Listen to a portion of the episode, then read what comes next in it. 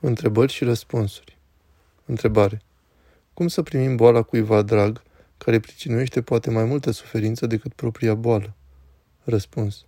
Boala este un mijloc de sfințire.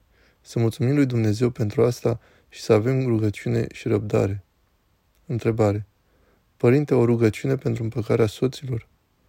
Răspuns. Doamne Iisuse Hristoase, miluiește-mă! Dacă sunteți mânioși, nu deschideți gura. Dacă greșești, să-ți ceri iertare. Întrebare. Cum pot scăpa de frica de părerea celorlalți, anxietatea socială care îmi nenorocește viața? Răspuns. Ai mai multă credință în Dumnezeu și mai puțină în gura lumii. Nu fi atât de iubitor de sine însuți. Întrebare.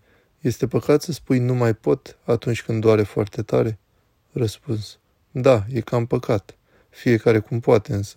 Omul în Hristos poate să ridice orice. Întrebare. De ce este necesară îndrumarea duhovnicească în viața creștină? Răspuns. Pentru că altfel cădem în mod necesar în înșelare. Întrebare. Cum putem să ne ferim de ispitele care ne pot îndepărta de duhovnic sau de ascultarea față de el? Răspuns. Să nu-l judecăm și să nu avem îngretere în gândurile noastre. Întrebare.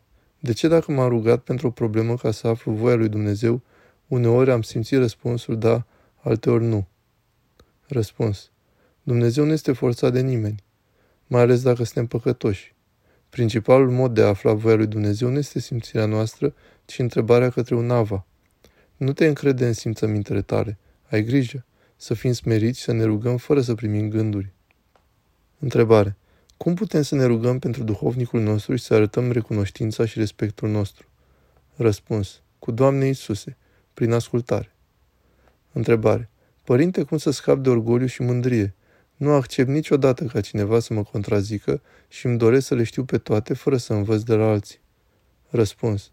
Să avem conștiința nimicnicii noastre, relativ la imensitatea omenirii, a timpului și a spațiului.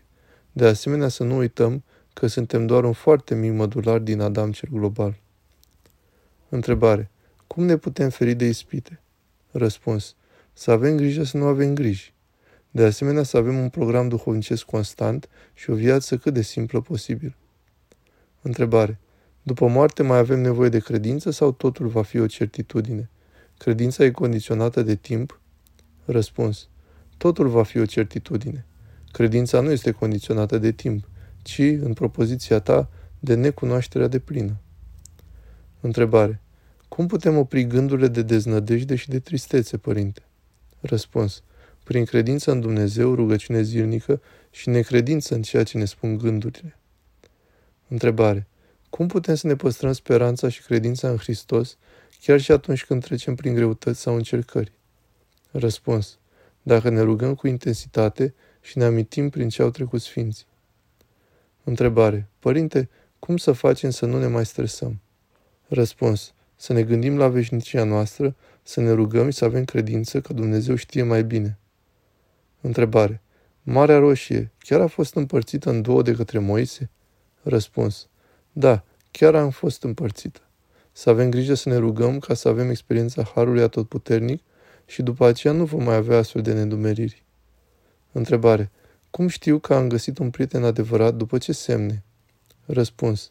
Vezi dacă vă puteți jerfi unul față de altul.